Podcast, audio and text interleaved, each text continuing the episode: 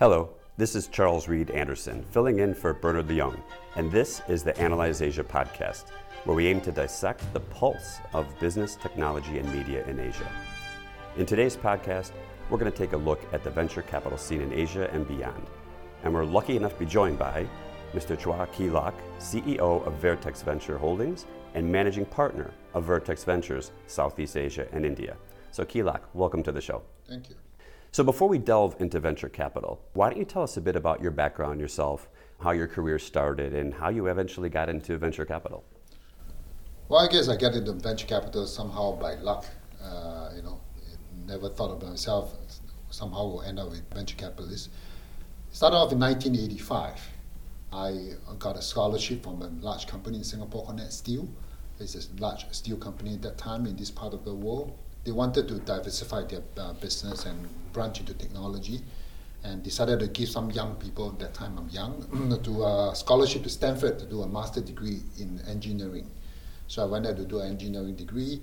And uh, during my uh, summertime, this same firm, NatSteel, decided to start their own corporate venture arm and with an office in Silicon Valley, uh, Redwood City, at that time. And then so during my summer, I went up to intern for them for three months and uh, sort of you know get excited about this whole industry and the venture capital activities. And uh, after I graduated, uh, came home for a short period of time, and they sent me back to Silicon Valley to, uh, to work for, in their Silicon Valley office for almost about three to four years. And that was the beginning of a golden age of U.S. Silicon Valley's uh, technology venture capital. So you get to see all these so-called you know legends like Tony Hsiung of Venrock, Don Valentine.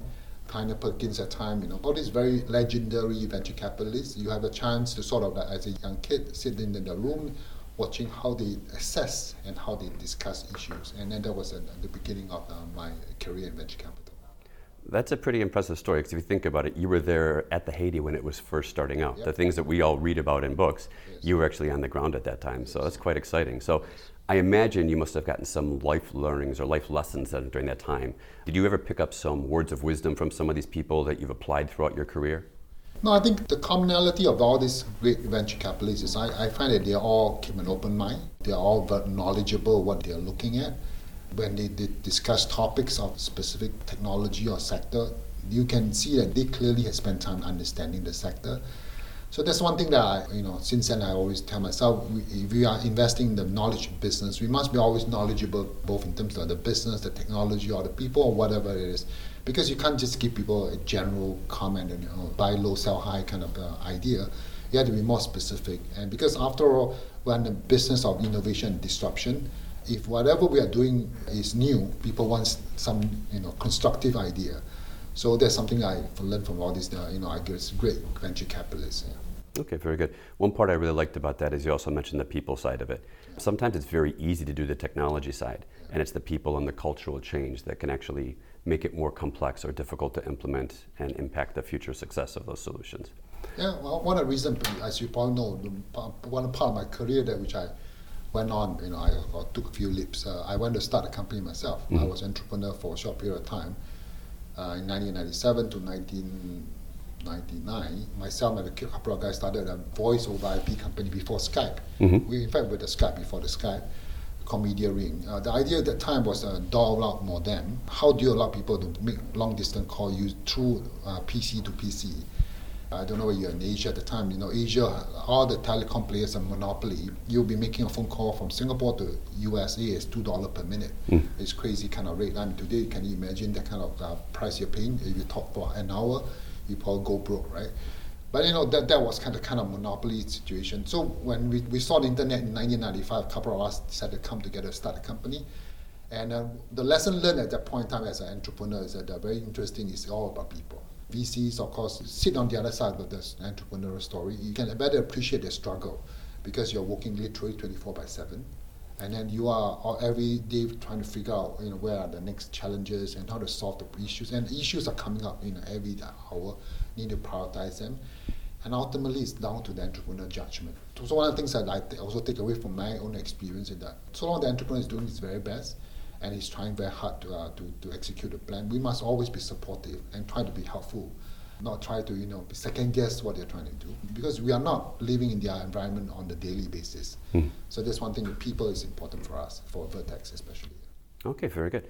Well, that's a good lead into Vertex. So why don't we look a little bit now about your current roles? So can you give the audience um, a bit of overview of what about Vertex Holdings does and how it relates to Temasek Holdings and what your current role involves? Sure. Uh, Vertex actually uh, today and what Vertex used to be is quite different. So I need to maybe give a bit of history so that you know people get a bit of perspective. But some of the audience may have uh, heard about Vertex 30 years ago, so today may have a certain perspective than today. So maybe perhaps let's go back to history a bit. We started off in 30 years ago, 1988. We are one of the longest uh, operating venture firm in this part of the world. Originally as a corporate venture capital arm of a Singapore Technology Group, which is owned by Temasek. And it, the idea at the time was that you know Singapore is in developing. There's a lot of companies like Singapore Technology needs to go uh, venture out to other countries to acquire technology through a corporate venture program, and that's why Vertex was established as a corporate venture arm, and did very well for a long period of time. Unfortunately, we hit the dot com bubble in 2000 2001 and uh, you know, uh, like anything of corporate venture, once you hit a big patch, you know, you first thing you go back to your core, which is the original ST engineering business, and you essentially hibernated the whole venture capital arm called Vertex. So Vertex was hibernated between 2001 to 2008, essentially doing nothing much, and was restructured and became a direct subsidiary of Temasek since that time. So for almost eight years, we did nothing much because we were essentially in the hibernation mode. And uh, somehow, interestingly, the, you know, the, in 2008, uh, Temasek relooked at this whole venture capital scene and decided that they need to somehow get involved in the startup scene and decided to restart Vertex. And that's how I came in because they, they somehow knew about me, perhaps because they think that I'm a, a bit a risk taker. So they came and talked to me and, and uh, decided to, that we should you know restart Vertex. And I joined late 2008, just before Lehman Brothers. In fact, I still remember the conversation I had one of the senior person, and uh, she asked me why do I think that this is the right time to start a venture capital fund?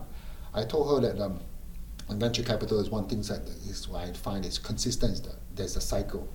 And when the cycle is up, this way you should start a fund, not when you're down. And she said, oh, isn't that a bit risky? I said, no, when it's up, it was going to come down. So when you start the fund, uh, roughly around then, when it come down, you will be the only one with the real money and pick up all the company that invest at a decent valuation. And that fund will make a lot of money.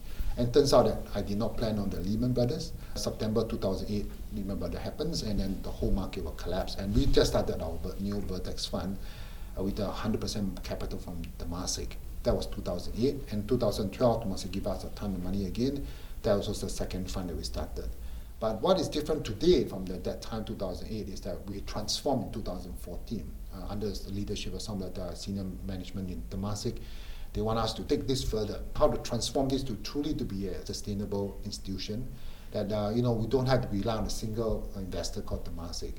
So in 2014, 2015, um, what we did is we transformed ourselves to a platform whereby Temasek no longer give 100% capital. They will give between 30 to perhaps 50% of capital.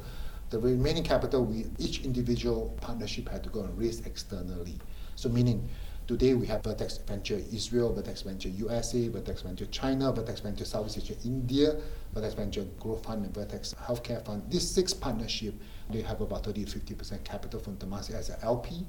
The remaining money is raised by the GP themselves, and the GP also themselves to put their own capital at risk. And this is a more typical LP GP structure of the venture capital.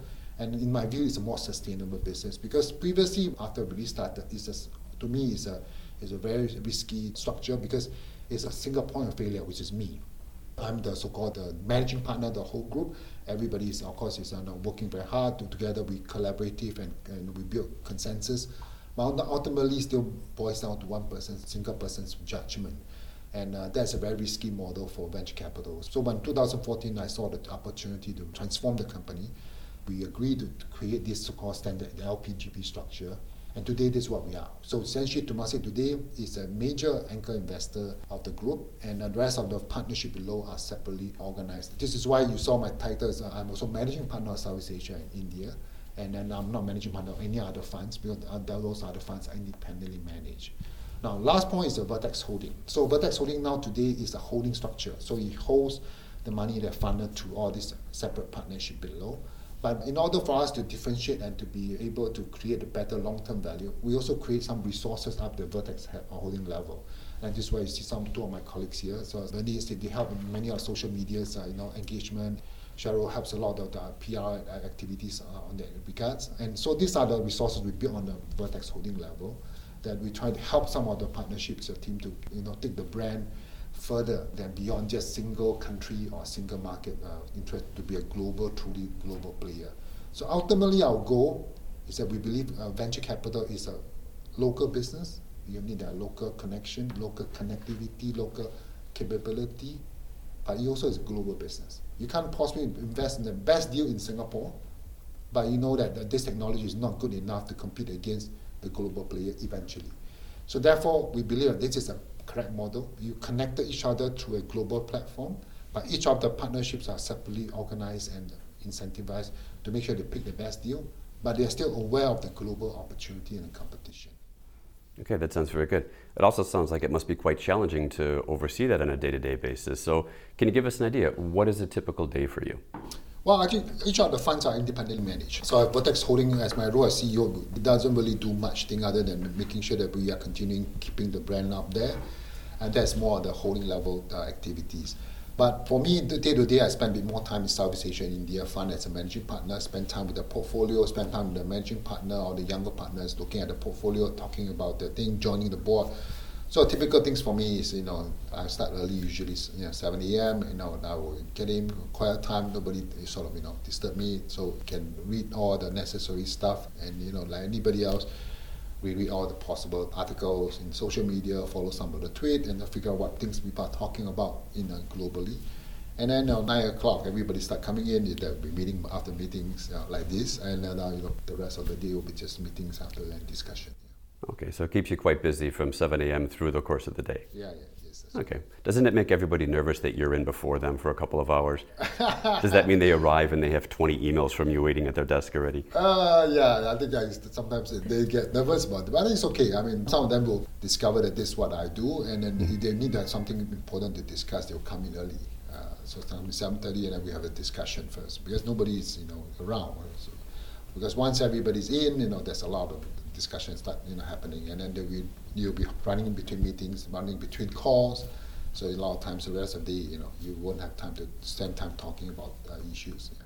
So what I also found interesting is that you have some of your funds are vertically focused, and then some of them also look at more countries or regions. So I found you have health tech in there you're mentioning, um, and then some of them are more Southeast Asia and India.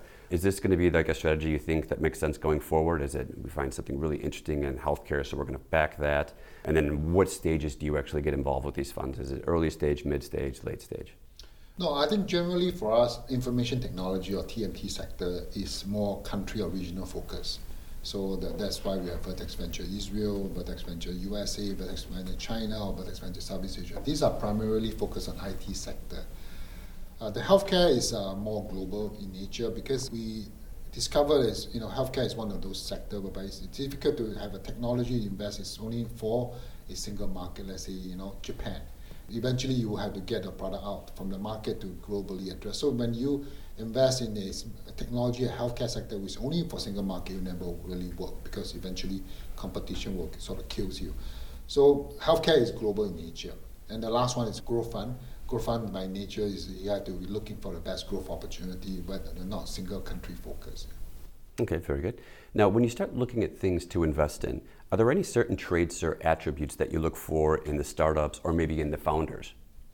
I guess there the, a couple of key things. First important thing is trying to understand where is the business and where is the disruption, where is the innovation. So that's the very first thing we're always trying to get our hands around. So when the founder comes out with a new idea and everything, we're trying to understand what are they trying to solve here. So that's the first thing. Start with the idea. So the idea does it really compelling, or the idea is just you know one of those Me Too, uh, no, that ten thousand other guys are doing the same thing. So that's the first thing that we do. Then second thing is uh, idea can be good, solution must be very compelling how big is the market? Because if the market is only about $10 million large, that's not good enough, right? Uh, it can be 100% the market is only $10 million worth. So how large is this thing you're trying to solve? So there's total addressable market.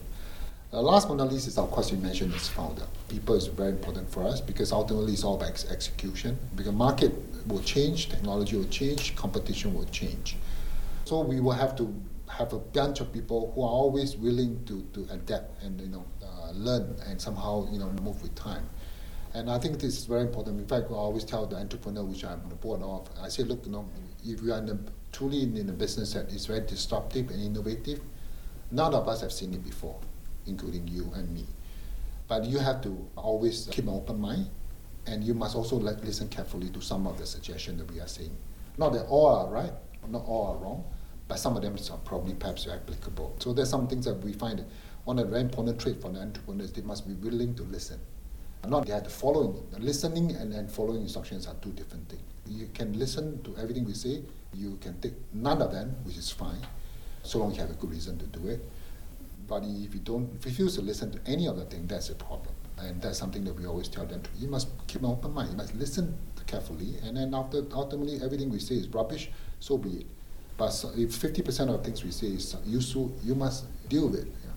I think that's a very interesting perspective because if you think about it, it would be great if it was just a linear process where I come up with an idea and I'm going to become a unicorn. It isn't. There's constant changes, there's market dynamics, there's black swans that can come in, technology innovations that impact it. So I think it's very it's a very good piece of information. I think always think about that, keep an open mind on these. Yeah. And the other part that you mentioned that I really like is it's got to start with what problem does it solve. Yeah. There is quite a few that come out now and it's technology for technology's sake. We're connecting something because we can, not because it delivers business value or solves a business problem. Yep. So um, I, think I like those two points on that one. Okay, so let's take a little bit of a deeper dive into your portfolio. Sure. Um, what are the ones that you see out there right now in your portfolio where you're investing that you think are really interesting? It doesn't have to be the biggest, it could just be something you find interesting because of the technology, its potential impact on business or society. Yeah, I think a couple of them. I mean, I'm sure you know that we are the initial investor of Grab, so we're still very proud of the company. Although we, we sold a lot of the shares, but you know we're still very proud about how truly it had transformed and solved the transportation issue in in Singapore. I'm sure you live in here, you know. That's how I got here this morning. Yeah, yeah. Five years ago, you know, the, it's just completely disaster. All of us want to call a cab. We call a number. We will wait for half an hour, and then nothing showed, showed up. And we trying to hail a cab on the road. They, they will tell you that they are having you know, night shift or day shift, whatever shift they're on. It's impossible to get a cab. But fast forward today, this is not an issue anymore in this part of the world. So this is very, you know, for us, it's very rewarding. Know that we truly invest in a company who solve a, uh, a pain points for everybody, and that's something that we've done. Still very proud Grab. So looking ahead, some of our younger portfolio in this part of the world, Southeast Asia, I guess a couple of them. One of them is Licious in India. We invest in this company doing online, offline, fresh meat, grocery, e-commerce company with the growing middle class in India. People want access to a hygienic product, you know, fresh meat. And then gone are the days people buy those, you know, meat or, or food that, you know, probably are contaminated. So people want to have access to that. So in order to do this, you must be have a much better e-commerce system whereby you integrate the offline supplier with online system. So this is a company which I think growing very well, now about six or seven cities and growing at a very rapid rate. Another company that in Singapore, which is started out by a couple of more experienced guys, is a company called Validus. This is a so-called small medium enterprise uh, marketplace lending platform. You know, this part of the world, Southeast Asia, 60% of economies are small and medium enterprise. SME never able to borrow money from the bank, even though they are decent industries. And because the fact is, very simply, SME by nature are small. And because they are small, they probably are not so sophisticated in their financial reporting system. And in some in certain markets, they are not required to even submit audited financial. So as a result of this, when you go to borrow money from the bank, bank unless you mortgage your whole house and your whole, you know, whatever you own, they're not going to lend you a single dime. So a lot of SMEs in this part of the world are not able to get capital to grow their business. So what Validus is trying to solve is trying to apply the you know, machine learning AI technology using data as a basis. And how do I be able to assess a company without you know, necessarily looking at only financial loan? How do I assess, let's say, a paint supplier of a shipyard company? Uh, how do I know this major supplier of paint to the shipyard is a good uh, SME? on that basis on this because you probably maybe supply maximum thirty, forty thousand dollars per month to them. That's not a lot of money. And uh, but they, they need working capital because you know when you commit to a project, you need to buy the stuff beforehand. So these are the things that I think Validus is able to do this. So they, they now become number one in Singapore, you know, with a huge volume. And then they just grew into Indonesia recently, and they're just about to start Vietnam very soon. And next year, first quarter, they will start in Thailand. and they will gradually they'll start a few other Southeast Asia country, and uh, the goal is to become the largest SME lending marketplace in this part of the world. So that's the second company. Last company, I guess I mentioned, is this company called InstaReM. They will be rebranded uh, soon. They started off by a couple of interesting uh, gentlemen. Originally, the idea was very much, I guess, copying the idea of TransferWise in UK. The idea is very simply, you know, if you want to send money from uh, London to Croatia, started by a bunch of Croatians uh, for TransferWise. There's no need to send money across the banking network because while you're sending money from London to Croatia, there'll be somebody trying to send money from Croatia to London. If there's a way for you to efficiently net off this money locally, the monies are being delivered without cross the so-called banking network in some sense.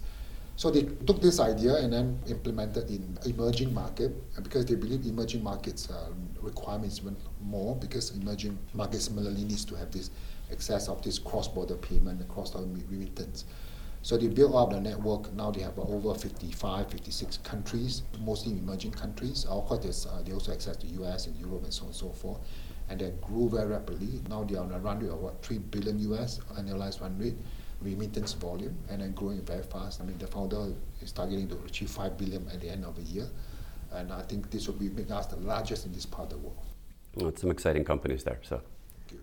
So the next question is, if, if, you look at the market right now, especially in Southeast Asia, um, we've seen an influx of capital coming in. Every VC has an office here, which means while people, yes, they always need funding, it becomes even more competitive for you as well. So when you see, when you go out and talk to portfolio companies or potential companies you'd like to invest in, how do you sell Vertex? So what are the, your key differentiators that you bring to the table, whether it's your network or your contacts across the industry?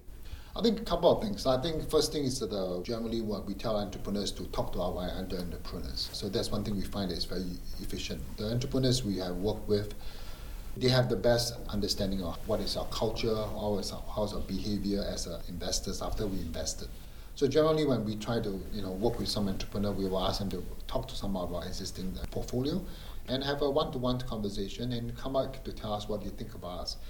And generally, that is the best way for us to access whether or not truly we deliver the value. So generally, the entrepreneur that we have, they always point out a few things that we do very well. First, that we contribute a lot to their so-called business development we will open doors. Um, this part of the world is usually not difficult for us. Maximum two degree of separation. You know, you want to know Mr. X, we may not know Mr. X, but we'll know Mr. Y who know Mr. X, then we'll get to Mr. X quite quickly. But most of the time, we have one degree of separation. We know the person directly.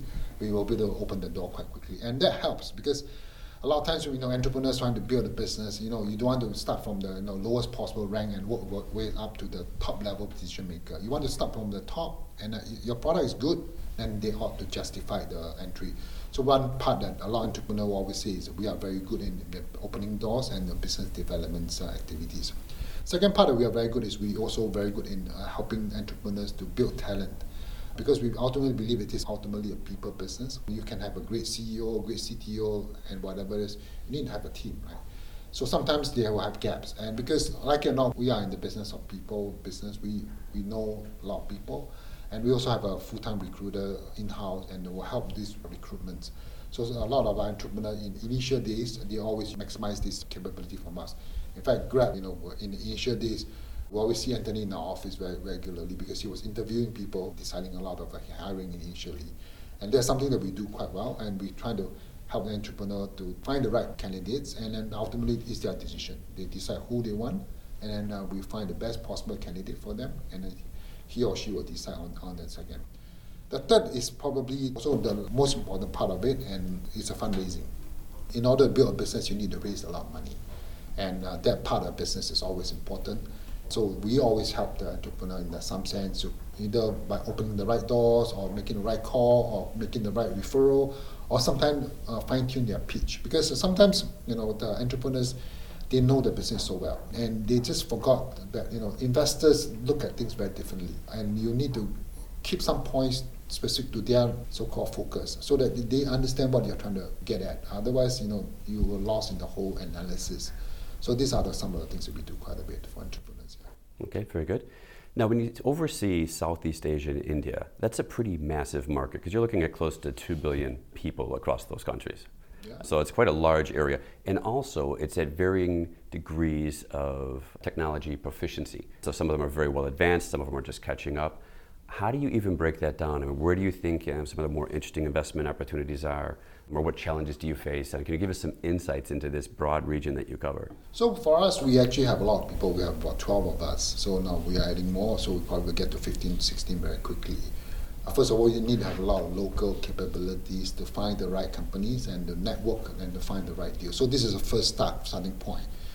The second part is uh, because we have a lot of us, we, uh, we tend to divide ourselves into the different uh, focus. So some people focus only on social media related activities, some people only focus on commerce related activities, some fintech or enterprise, whatever that is. So each of us somehow gravitate towards a sector of interest and we, we try to read up and try to be knowledgeable in that industries and be able to know which are the most important deals in that in that sector. So that's something we do quite well in each of the market. We generally know what, what are the so-called interesting idea that coming out. And the next thing is then ultimately is to pick the right one. Because if the idea is of any good, there ought to be a couple of more guys trying to do the same thing. So ultimately you will have four or five ideas that you can pick from. And it boils down to people, boils down to the technology they're trying to build and how they're approaching it. And of course, the you know entrepreneur plays a key role in that decision ultimately. Well, there's a lot of opportunities. I mean, any challenges you see? I mean, do you see like, is it government regulation? Is it a skill shortage? I think there was an article I saw this morning saying that in Vietnam they have demand for 350,000 IT workers, and they are actually going to have a shortfall of about 70 to 90,000. So, is there any challenges you see that will maybe limit some of the opportunities in the near term, or things that we should be looking to address to make sure it's successful three to five years from now? Yeah, of course, uh, in this part of the world, you mentioned the part about regulation. That's always a concern for us. And uh, I think generally Southeast Asia, the past, and India, the past, I guess, past couple of years, they have been quite entrepreneurial or startup friendly. So therefore, uh, I think most country and regions have been not overly regulated uh, in the short term. But this is always a concern because in order for us to be successful, we need to have a country whereby the regulations are not excessive. So today, I think we are fine. But you know, never know. This part of the world are very paternalistic in, in nature. The, the government uh, generally wants to do the right thing for the people, but sometimes they, they overdo it. And when they overdo it, tend to overregulate. Uh, so that's always a challenge we, in our view. And uh, so that's something we always have to be mindful of it. But in terms of talent, I think this is something that is unavoidable in any industries whereby when there's a growth that's very, very fast, you're always short of talent. Short of talent in terms of basic skills, short of talent in terms of more advanced skills. I even, you know, take the example of Grab. When, when we were scaling up very quickly, very quickly we discovered knowledge that we know that we have built over here is limiting our, our growth. And eventually, uh, you know, Anthony had to go overseas and to find people who have this skill set, who have built a large system, who know how to build systems that can scale indefinitely.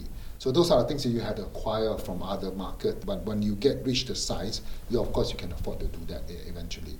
So when initially there'll be some more basic skill that's lacking, and that everybody's competing for that basic skill.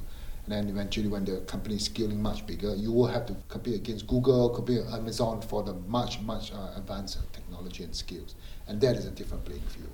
It's interesting you bring that up because I was just at an event where there was four VCs from Silicon Valley speaking in Taipei. And what they were all saying is how there's a skill shortage in Silicon Valley. You can get a really bad engineer, but it's still going to cost you 400,000. Yep. So what they've already been doing is going to Austin, going to Chicago, going to Boston to try and branch out. And they're running out of ideas. And what a lot of them are saying is they're going to start looking more at Asia as where to find this now because you can get high quality engineers, good English proficiency at a much lower rate. So I think it's funny that we're talking about a developing market out here where we're saying, well, there's a skill shortage the people in Silicon Valley, they're clamoring out saying, we've got a skill shortage, we can't find it as well. I think Silicon Valley is slightly different because Silicon Valley, uh, by nature, has always have shortage. But I think the past couple of years, they're compounded by uh, immigration policy. So that has uh, forced a lot of good, skilled people not able to get the correct immigration visa.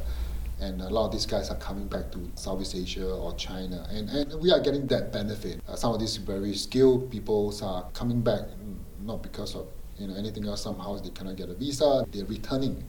So i think the silicon valley problems are more serious i think. Mm. in this part of the world of course we always have this problem. Nevertheless we are getting the benefit of the so-called us uh, immigration policy. And if this continues i think silicon valley is going to be a lot more challenging going forward. What's also exciting is they might not come back initially because of the opportunity, but as these markets grow, especially what we saw with China, people are coming back and making a lot of money there. And I think you know India could be one of those next ones where it's going to be ready to skyrocket because you're looking at over a billion population, plenty of room for improvement because there's a lot of problems that need to be solved, like you were mentioning with one of your investment companies there. Yeah. No, I think if you remember in 1980s, I don't know, we were, we were in, active in Asia, the four dragons, right? Taiwan, uh, Korea, Singapore, and uh, Hong Kong, I think yeah, the four dragons, right? Of which Taiwan and Korea are the one who benefiting for the so-called returnees. So that time was a semiconductor time, and a lot of the semiconductor initiatives in Silicon Valleys are the Koreans and the, and the Taiwanese who went to the US to study. And then when the, the, their own home market was booming, they all returned home to start their own Silicon Valley equivalent. And uh, those countries, as all accelerated initially. And China, even in, uh, in 2000, when initial phase of China you know, developments, a lot of Chinese were returning to China to, to be so-called returnees. And they used to have this terminology for them, calling them the sea turtle, right? But because in Chinese it sound the same, essentially meaning returnees back to China. And then initially, uh, China started company, Baidu, all these, all returnees. Are the returnees were coming back. So I think the, the returnees wave is important to drive a lot of innovation because they have the benefit of developed countries uh, seeing how advanced country develops and technology. When they return to a country who are emerging, they are able to adopt this one faster and then uh, you know they bring the, the technology curve uh, up faster. I do spend a lot of time in Seoul and in Taipei, and you, you see a lot more of them now, especially, and especially in everything related to venture capital. So now let's take a look at something else. Like what we hear a lot in the press is that there's a lack of exits in India and Southeast Asia. Do you think that deters the market opportunity for venture capital to thrive, or is it just a matter of time? Is it more of a maturing thing? Yeah, I think today this is a problem. There's not a lot of exit, real exit. So a lot of people have a mark to market of what we call total portfolio values. So that is short term. I think there's a concern for investors uh, because in the short term, unless you can create exit, ultimately, you know, you can give me a portfolio value of a billion dollar, but then it is paper money is useless. You know, you need to translate that to a real cash return. So I think that short term this is a concern in this part of the world. There's no yet to have a lot of consistent, proven exit story yet. But I think it's going to start off over time. But ultimately, the exit market is not here. Exit market is still Nasdaq, New York, and uh, you know uh, Hong Kong. This is still the natural market for everybody. Uh, you know, the, I think people is not going to consider Singapore market or Indonesia market or you know India market as the exit market for IT or healthcare company. You still have to go to the more bigger and sophisticated market, market to get the correct value for your company. So I think this is a concern, but I think uh, over time this will, solve itself when as companies uh, you know find value and build over time. But what we also see is there is a lot of people starting funds here and throwing money into Southeast Asia. So do you think there's any risk of maybe overheating the market where there's too much dry powder, there's just overinvestment, and therefore the value of a single idea goes up from a million to three million to four million? No, I think clearly today there's a bit of a hype going on in this part of the world because you know everybody and I like it not, the investors, global investors are looking for better return. They are aware of U.S. you know competitions and talent shortage. They are aware of the China short-term challenges. The trade war are putting some damper to their whole industries. So now they look for alternative, right? Alternative is clearly now back to Southeast Asia, India. So a lot of people are here. You're right. The competition is quite fierce. But I always tell my younger colleagues that you must remember this is a long-term business. You know, we must always invest in the correct value, not low value, huh? correct value. You know, because we have to recognize entrepreneurs, you know, always view the business to be a lot more valuable than us. That is a given. You know, if the entrepreneur doesn't view his business more valuable than what we think it is, something wrong with the entrepreneur. Because if we think that company is worth 10 million, the guy's done his company is worth five, something's really wrong with the entrepreneur, right? So, but if the entrepreneur, the guys think it's 20 million, that's okay. The point is ultimately is how to get him to understand that, you know, what is the fair value that both sides can accept. And that's something that we always trying to encourage, you know, entrepreneurs to look at it and not trying to say that we're not, we're not trying to invest cheap. I always tell them, you know, I'm not trying to take advantage of you. In fact, we always try to make sure that we don't dilute entrepreneurs too fast. We always trying to make sure that they have hold a meaningful stake in the company. And sometimes we even, many of our companies, we even force the board to issue a lot of option to the key entrepreneur, you know, at every round we had one VC came and tell us, this is very strange. We say, why is this strange? You know, to us, it's ultimately it's about people business, right? If these guys are key people, why should I be diluting them so fast? And what's the problem of letting them, making sure that they become hugely rewarded for their success? And then in between, we are riding with them. What's wrong with that? I mean, okay, we get diluted 10% more. Not, not going to make a lot of difference. I mean, instead of making 200 million dollar, you make 180 million. Is that a lot of difference? I mean, to me, it's not a lot of difference. But if you do not have their incentive properly aligned, you may not make the 180 million. You make zero. People tend to compare that 20 million, forget about actually it's comparing 180 million to zero. So when we have this kind of issues, we're trying to talk to the point and get them to understand it. Yeah. Okay, very good. Final question on venture capital. How do you think it's going to evolve? There's a lot of crazy things going on in the world right now. What do you think over the next few years for venture capital and maybe venture capital in Singapore and Southeast Asia?